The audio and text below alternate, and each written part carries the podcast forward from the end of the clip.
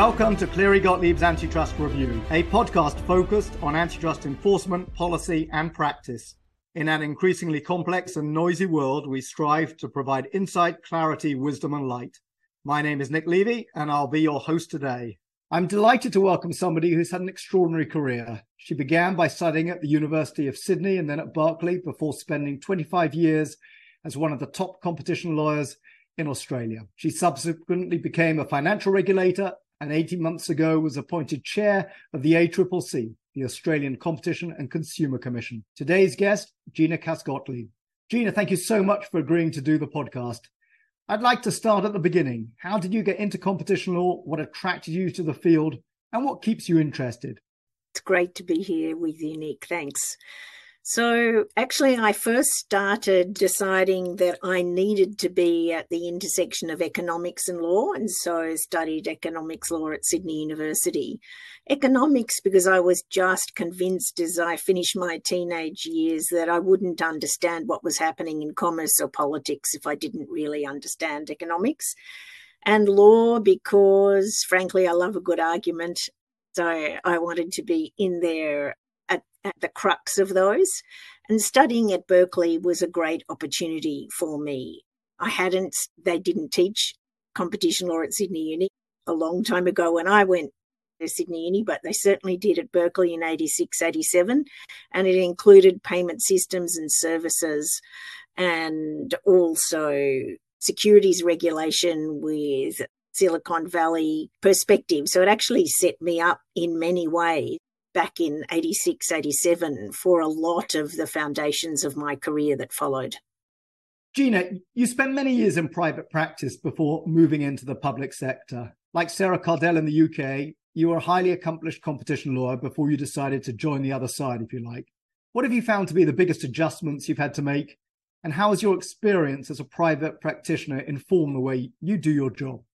I think the biggest adjustments have been not only the depth, which I always had, but the incredible breadth of topics that we can have, not just in any week, but on any day. So, ranging not just across mergers, enforcement, infrastructure regulation, consumer protection and product safety, consumer data right, UK uh, form of open banking, monitoring of key sectors and all in this current time of rising cost of living and a huge extent of community and political concerns. So we have fuel pricing, childcare services, for instance. So any one point in time, many issues are calling out for careful, calm, and considered advice and decision making.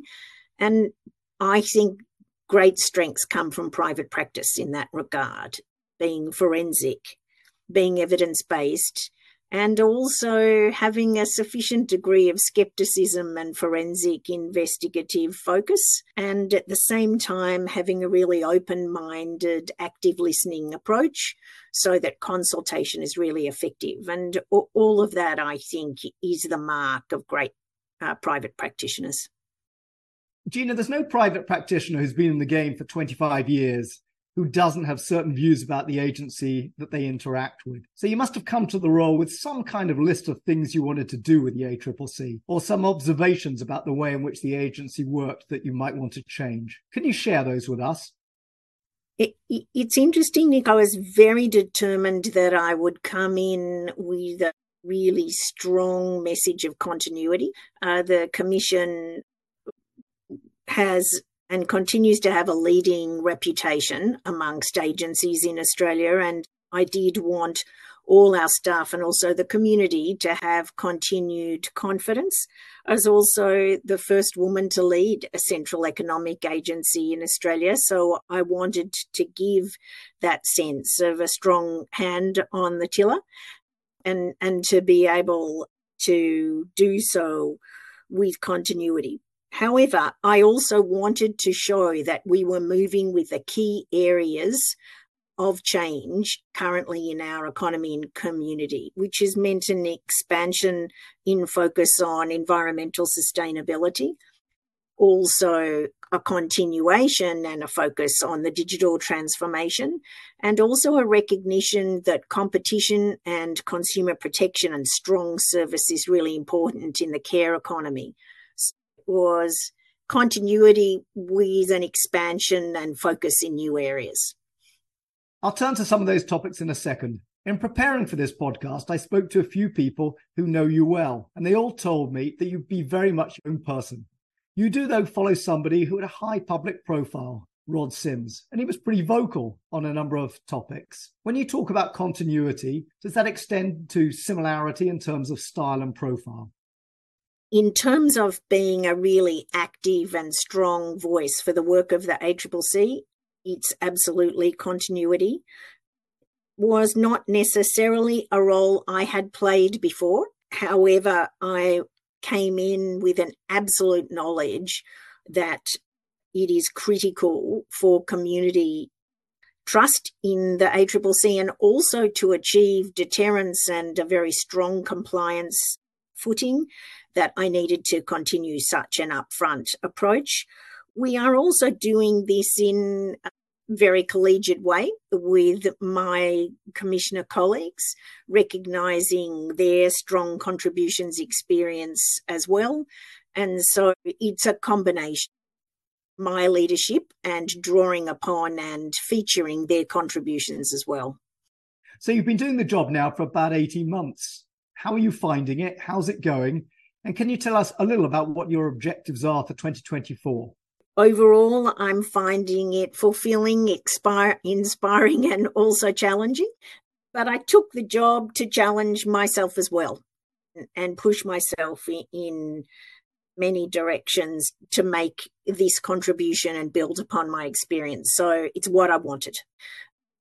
Our objectives for the year to come, particularly looking at key areas of enforcement priorities. So, continuing to have this focus on environmental claims and sustainability on areas in essential services and protections of uh, not only competition but consumers in terms of the terms of, of essential services and also to progress the key areas of law reform that the ACCC is currently seeing as important in these current. I liked your description at the beginning, Nick, of sort of confusion, complexity, and lots of noise. Let's actually distill out all the noise and white noise to what really matters. And from an internal point of view, I am seeking to promote diversity, and inclusion and have many different voices able to be heard and supported. Thanks, Gina. Let's start with merger control. As regular listeners will know, we've had a fascinating few years with the progressive leadership of the US agencies that have, that have litigated a number of cases based on theories of harm that their predecessors hadn't pursued, We've seen highly interventionist enforcement policy in the UK. And just in the last few weeks, we saw the European Commission block a conglomerate merger based on an ecosystem theory of harm of a kind that hadn't been pursued in the past. Your predecessor, Rod Sims, joined his counterparts at the CMA and the FCO in suggesting that merger control had been historically underenforced. I'd like to try to position your view on where you think the ACCC sits on the spectrum.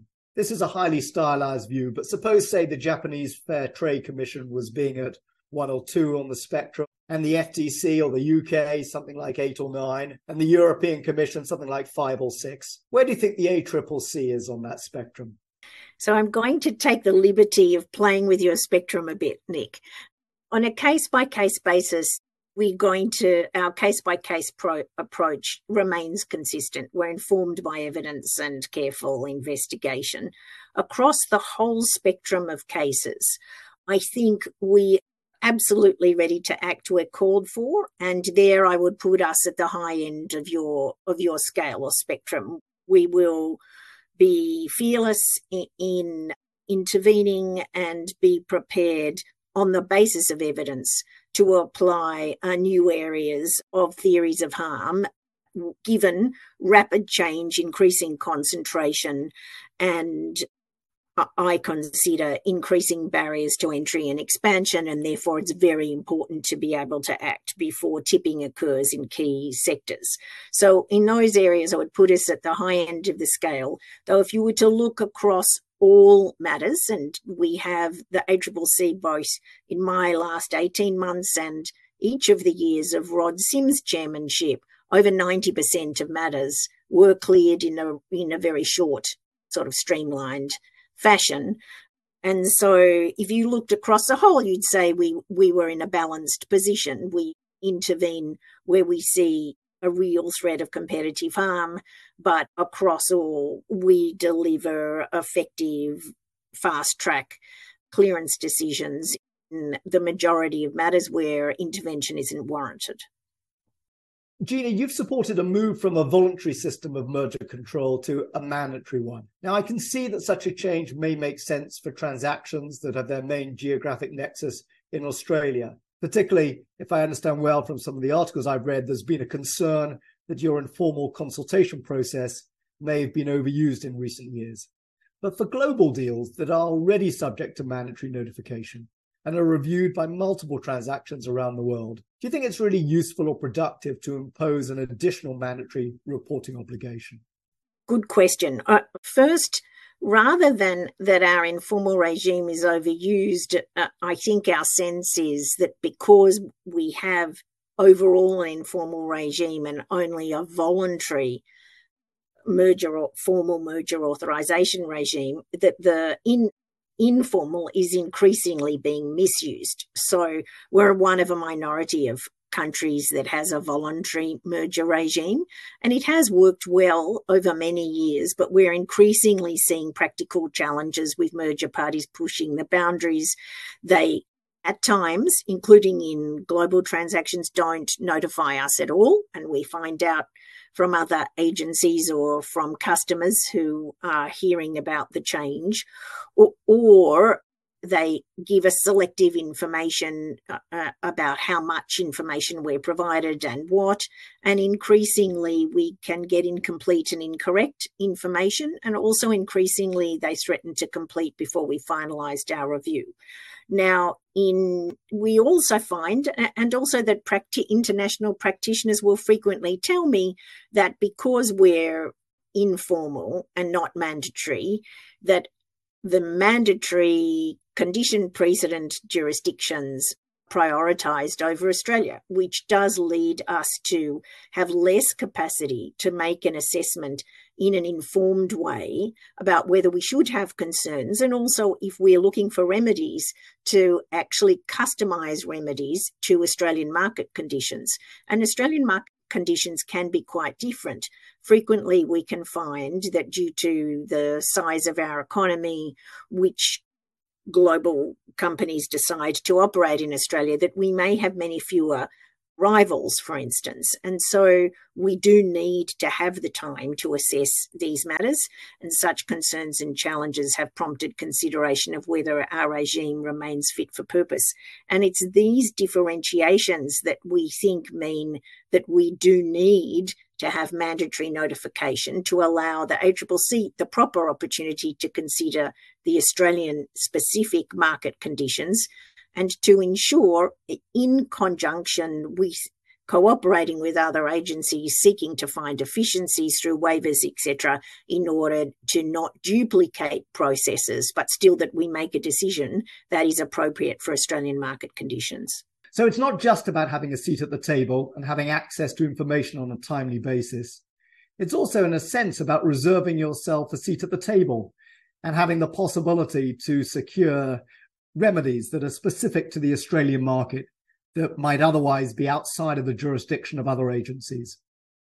Correct. And one other thing, it's apt relief for our market conditions, but there are some circumstances, and this has happened in the past, where due to the market structure in Australia, for instance, if it would be a transition to monop- merger to monopoly, that the transaction should not take place in Australia, including through an absolute divestiture, so that there continues to be sufficient workable competition within Australia.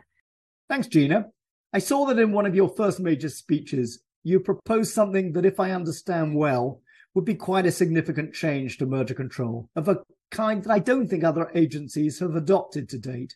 Namely, what would seem to be reversing the burden of proof so that merging parties would need to demonstrate that a transaction was unlikely to harm competition. So, my question, Gina, is Does this signal a greater concern about making type 2 errors of approving anti competitive mergers than type 1 errors blocking benign mergers? And if the proposed change is enacted, what do you think the practical implications are going to be?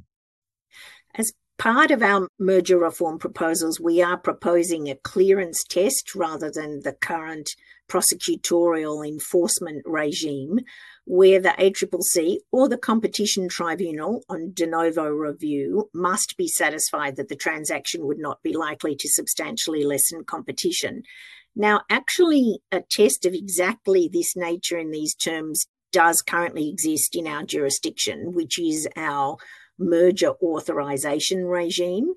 It currently is voluntary, but for parties that choose it, and some do, so the test is understood here. It's a formal administrative process that provides immunity to the merger parties if the test is met.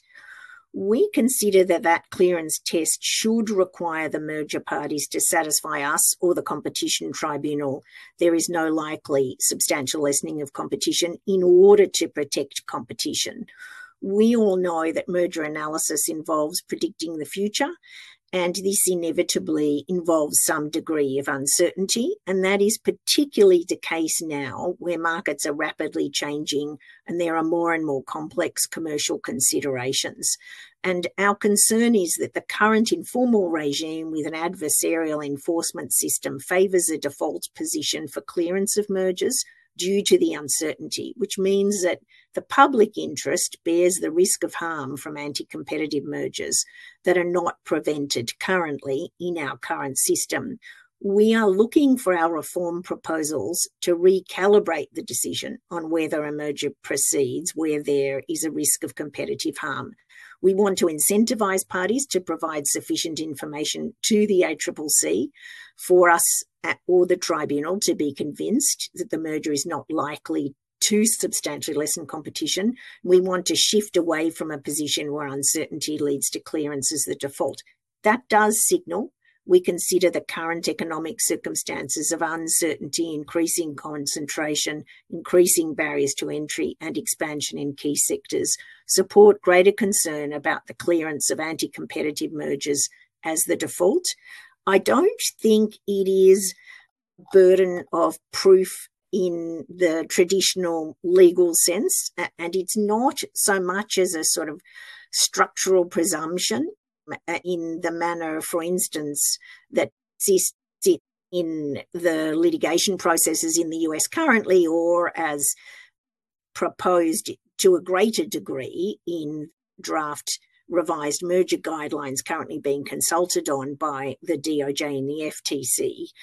It's an administrative decision where the ACCC or tribunal will need to be able to form an affirmative belief that enough evidence has been put before us, but it is not the same as presumption, presumption against clearance or, or a specific burden of proof. It's less formal than that in an evidentiary sense. I see. So it's in part a change in process, a shift from a voluntary to a mandatory system. The burden stays the same in effect, that it's on the agency to make its case. The standard may be formally the same, but if I'm hearing, perhaps the quality of evidence that needs to be adduced for merging parties to demonstrate that there won't be an adverse competitive effect is going to be raised somewhat. So it's going to be harder to get these borderline cases through. Is that the right way to think of this change? It is the right way to think about it, and also to note that it is a test we have been working with for some time, and so there is knowledge of it by Australian practitioners. And we have had quite a number of these formal merger authorisations brought before us in the past 18 months, actually, in telecommunications, banking, energy, and cash armoured carrier services. Gina, when we were speaking earlier on in the podcast, you said that sustainability, building sustainability considerations into antitrust and merger control was one of your prime objectives. And I understand you're consulting on draft guidance on environmental and sustainability claims. So, Gina, when I was thinking about the questions I was going to ask you, I was going to ask you about the role for sustainability in merger control. And perhaps you anticipated that question, since when we were first in touch about doing this podcast, you've actually taken a decision that does precisely that. I think maybe you're the first agency in the world to take positive account of sustainability considerations in approving a merger that might otherwise have raised competition issues. Can you tell us a bit about the case and your thinking behind it? Yes. So the case you're referring to, Nick, is uh, in relation to an authorization that we have recently brought down to authorize the acquisition by the Brookfield Global Transition Fund. So, a global fund where the investors are both not only looking to obtain a return on their investment, but also expressly the mandate includes outcomes and performance in terms of environmental sustainability impact and advancing against Paris Agreement net zero targets. And they were acquiring one of Australia's largest vertically integrated uh, electricity generators and gas and electricity retailers. The competition issue and was expressly transaction brought to us under our formal merger authorization role. And that test allows us to authorize either on the basis that we are satisfied there is not a substantial lessening of competition or a likely one, or even if we are not satisfied on that, to authorize on the basis that there is a net public benefit that outweighs the competitive detriment. And we decided in this case that though the transaction brought together Brookfield's active management and minority interest in an electricity transmission network in one of the Australian states, together with the vertically integrated electricity generator and retailer, and therefore concerns about vertical integration. And we did not authorize on the basis of being satisfied on the first test that there was, we were not satisfied that there was not likely substantial lessening of competition, though we did mitigate those concerns through ring fencing and separation commitments and audit monitoring, including the provision of reports to the specialist energy regulator. The reason that we were satisfied and granted authorization was because we were satisfied that the uh, tra- acquisition would result in Brookfield introducing a substantial acceleration in renewable generation and storage in Australia through the transition of the fourth largest carbon emitter in Australia, which is what this generation and retailer business involves, and that that was uh, a recognised by our community material public benefit, which outweighed the remaining concerns in relation to competitive detriment. Extremely interesting. Thank you. You talked about merger control being a predictive exercise. Of course, you, like other agencies, also have the power to address markets that have become too concentrated. And I read in an interview you gave that you recognize that Australia probably has more concentrated markets than many other jurisdictions. Now, there may be all sorts of reasons for that. But I also understand that the ACCC has brought only two cases under the relevant provision of the law that was amended in 2017. Do you think this represents an enforcement failure on the ACCC's part, or have you been able to address instances of misuse of market power without resorting to litigation? I think it's the latter. I think that we have, the ACCC has been able to address these questions without resort to litigation, and I'll give some examples. And in, in addition, we have the cases that were taken were important cases, and one is still to run, and it is very important, and I'll cover that shortly in, in, in a moment. But in addition, we have other uh, regulatory powers that pertain to areas of natural monopoly and, and other infrastructure regulations. So, looking at those, we have taken proceedings against MasterCard alleging a misuse of market power and, and also exclusive dealings in respect of tying, in effect, of, of uh, longer term exclusive dealings with strategic merchants to offer reduced prices for services for credit card processing. That matter, we have commenced, the trial has not yet started, but it has important example we consider looking across not only payment services and 75% of payments in Australia, all card payments in Australia are on debit cards. So it is very important. But in addition, we do see it as an important indication of the sort of issues we are also concerned about in relation to digital platforms markets. Second matter, which was settled on the basis of consent orders related to services in ports in the state of Tasmania, with a likely effect of substantially lessening competition in markets for towage and pilotage services, and given the importance of ports for an export and import economy such as Australia, that was an important area for which we obtained relief, including a court enforceable undertaking to ensure other um, entrants and competitors had access to berth space. But just giving a valuable example about the way in which we were able to intervene without getting a litigated outcome, so a non litigated measure in August 2022, the ACCC accepted a court enforceable undertaking from our largest telecommunications provider, Telstra, to address competition concerns where the ACCC conceded that Telstra had registered radio communication sites in low band spectrum that interfered with the plans by our second largest telecommunications uh, provider, Optus, which which affected and hindered its plans to roll out its 5G network nationally.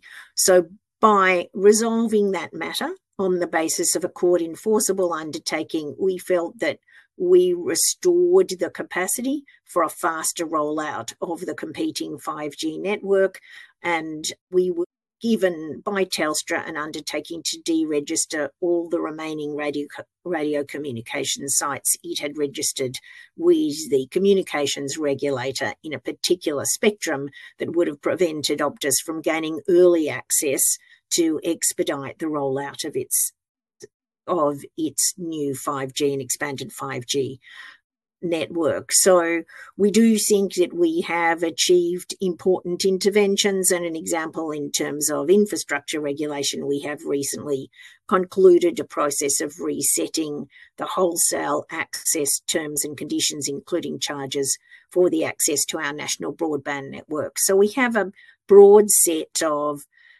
court interventions, non-court interventions on misuse of market power and infrastructure regulatory decision making that do allow us to oversee and intervene in the provision of these sorts of essential services to Australian businesses and consumers. Gina, that's very interesting. The cases you mentioned all seem to have been resolved through changes in conduct. Now, some agencies looking at similar kinds of structural issues have imposed structural remedies. The UK, for example, that broke up ownership of airports and introduced greater competition into the building materials sector. And the European Commission, in at least one case at the moment, is thinking about structural relief. Has the ACCC thought about structural relief to address these sorts of concerns? Or is there a policy bias towards conduct relief rather than structural relief? Or do you see structural remedies breaking up some industries to address high levels of concentration as something that might happen under your watch? Certainly, there have been structural relief remedies in mergers in Australia, and they the ACCC prefers them to behavioural or conduct relief. There is quite a debate happening now, including in submissions to a parliamentary inquiry on how we return greater dynamism and productivity to the Australian economy as to whether there should be an express uh, reference in our Act, which we would need to take as a remedy in a court proceeding, though we could then get by consent, where, for there to be divestitures and breaking up as a remedy to a misuse of market power allegation there is an express divestiture remedy in our Act relating to mergers. It's not express in relation to other contraventions. I think our courts do have a very wide discretion in terms of appropriate relief. So one could say that it's available already. However, it is not expressly there in the manner that it is in relation to mergers. And we can see the rationale for such a power in certain circumstances. And I am aware of that uh, breaking up of airports that was conducted previously in the sort of previous administration prior to the CMA and the benefits that that has brought and so it is uh, an additional power that is of interest to us Thanks, Gina. Let me turn to digital regulation, the topic of this era, really. Australia, like the UK, is a mid sized economy in the world. We see larger jurisdictions pushing ahead with digital regulation. So, what scope do you think Australia has to go its own way? And what value do you think a distinct regulatory framework in Australia is going to bring?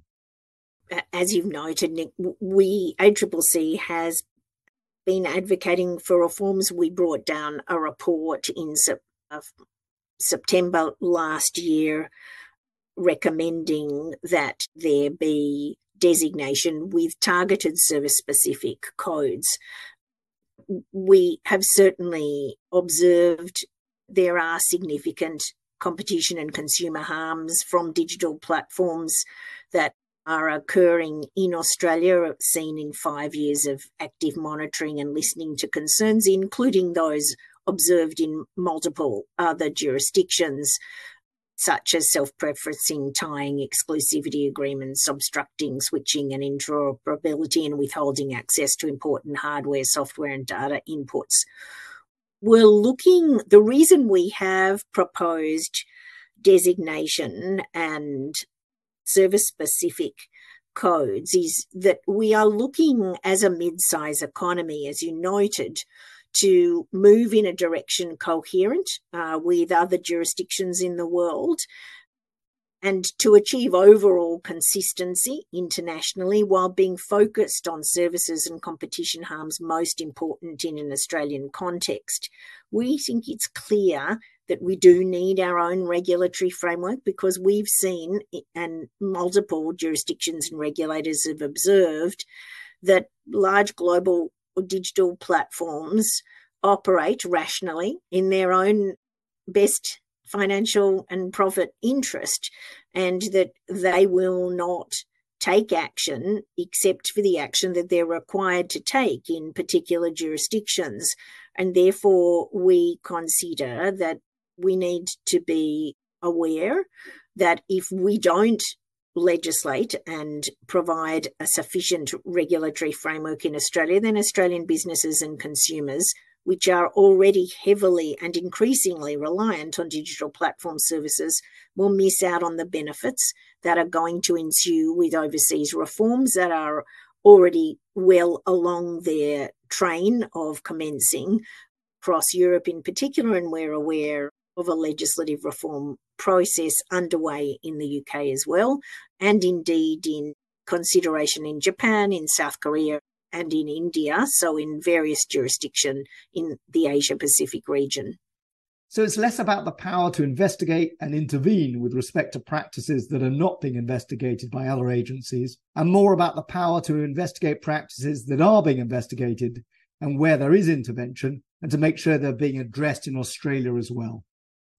The one variation I'd say, Nick, is that we anticipate many will be areas of shared concern, as we have seen to date. The list of the concerns that I gave just before will not be a surprise to the people listening to this podcast. However, they may manifest in different ways within Australia. And one of the reasons to have targeted service specific codes is to ensure we pick out those that have the greatest impact in Australia. And it is also possible that a flexibility that a code framework will give us is to respond quickly to change it more quickly than primary legislation allows and to respond to particular Australian circumstances as they develop and to ensure that the remedies and obligations that are in the code are apt for Australian business conditions. Thanks, Jean. Let me turn to cartels now. I've read you're considering making changes to your immunity policy. I'd be interested to know what you have in mind. And in that connection, particularly interested in your thinking on the interrelationship between immunity programs and private damages actions, and whether you see there's a risk that encouraging class actions may perversely perhaps discourage companies from making leniency applications.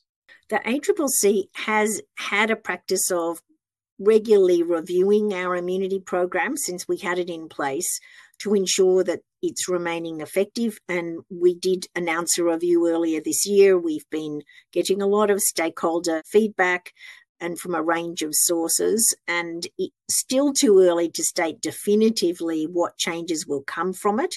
However, there are two points I would say. Our immunity program is currently looking healthy, looking at the number of immunity applications that we have in the pipeline. So uh, I don't foresee major changes. Also, practitioners should be absolutely assured that we will consult broadly once we've taken account of the feedback and once we have a firm proposal before implementing changes. In terms of the very important question there, Nick, about in, interrelationship between immunity programs and private damage damages actions. Firstly, we are absolutely supportive of the continued availability of and measures to improve access to class actions under our Act because such actions are frequently efficient, but also an important means of providing redress for consumers and businesses that may otherwise be unable to obtain compensation for harm caused.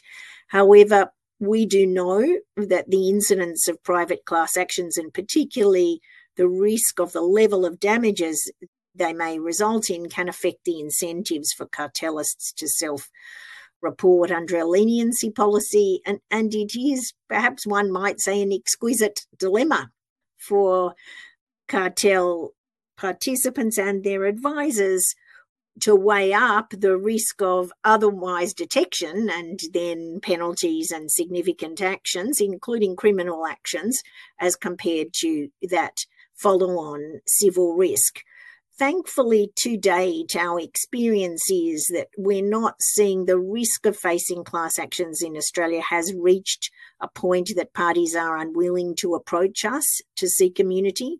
They continue to do so. We do not require an admission of contravention. We require an admission of conduct that may be a contravention and either and an, an admission, or we, of course, if it, if it is contested in court, findings of the facts that ground a contravention, those findings are able to be under our Act relied upon in follow on private actions.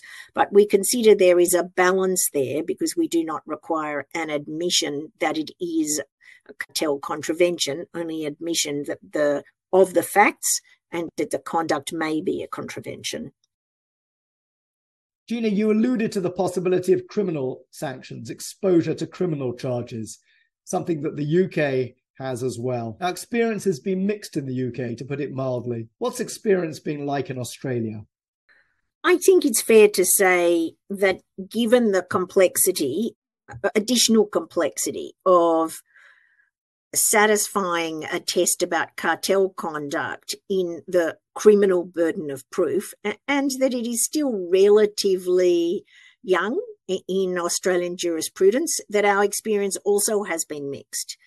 However, we have had a range of successes criminally, uh, none fully reaching through to a decision in a contested action, but we have had a range in key sectors of plea bargains reached criminally. And those we think are a, a keeper and a number recently as well. Those in areas such as waste services, international money transfers, cartel in respect of pharmaceutical ingredient supply. And we see these together with some notable civil prosecutions that we've been successful in, that those uh, providing the deterrent effect and a raising of awareness, which is why we have had an increase in applications pursuant to our immunity program. Very interesting. So, my final question before the quickfire questions on a different topic. Gina, you're the first woman to head the ACCC, which is groundbreaking, although we actually see many women today heading antitrust agencies around the world. I read an interview you gave to the Guardian newspaper in which you said that as a strong believer in diversity, you should push beyond your comfort zone. A couple of questions. What do you have in mind? And do you think the glass ceiling has been broken? And if not, what remains to be done? The main things I had in mind there that I, I had not previously had always vigorously and courageously, I considered, represented the position and interests of my clients.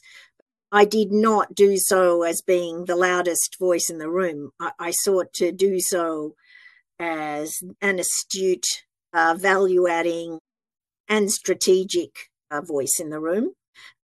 And so I now have had to be much more front and center, frequently participating and being seen in media, expressing our positions. And that is not sort of second nature to me. So I've need to push myself in that regard. I am still doing so in a very collegiate way and wanting other voices also to be heard and that I listen to others. So I think I'm doing so in my own way.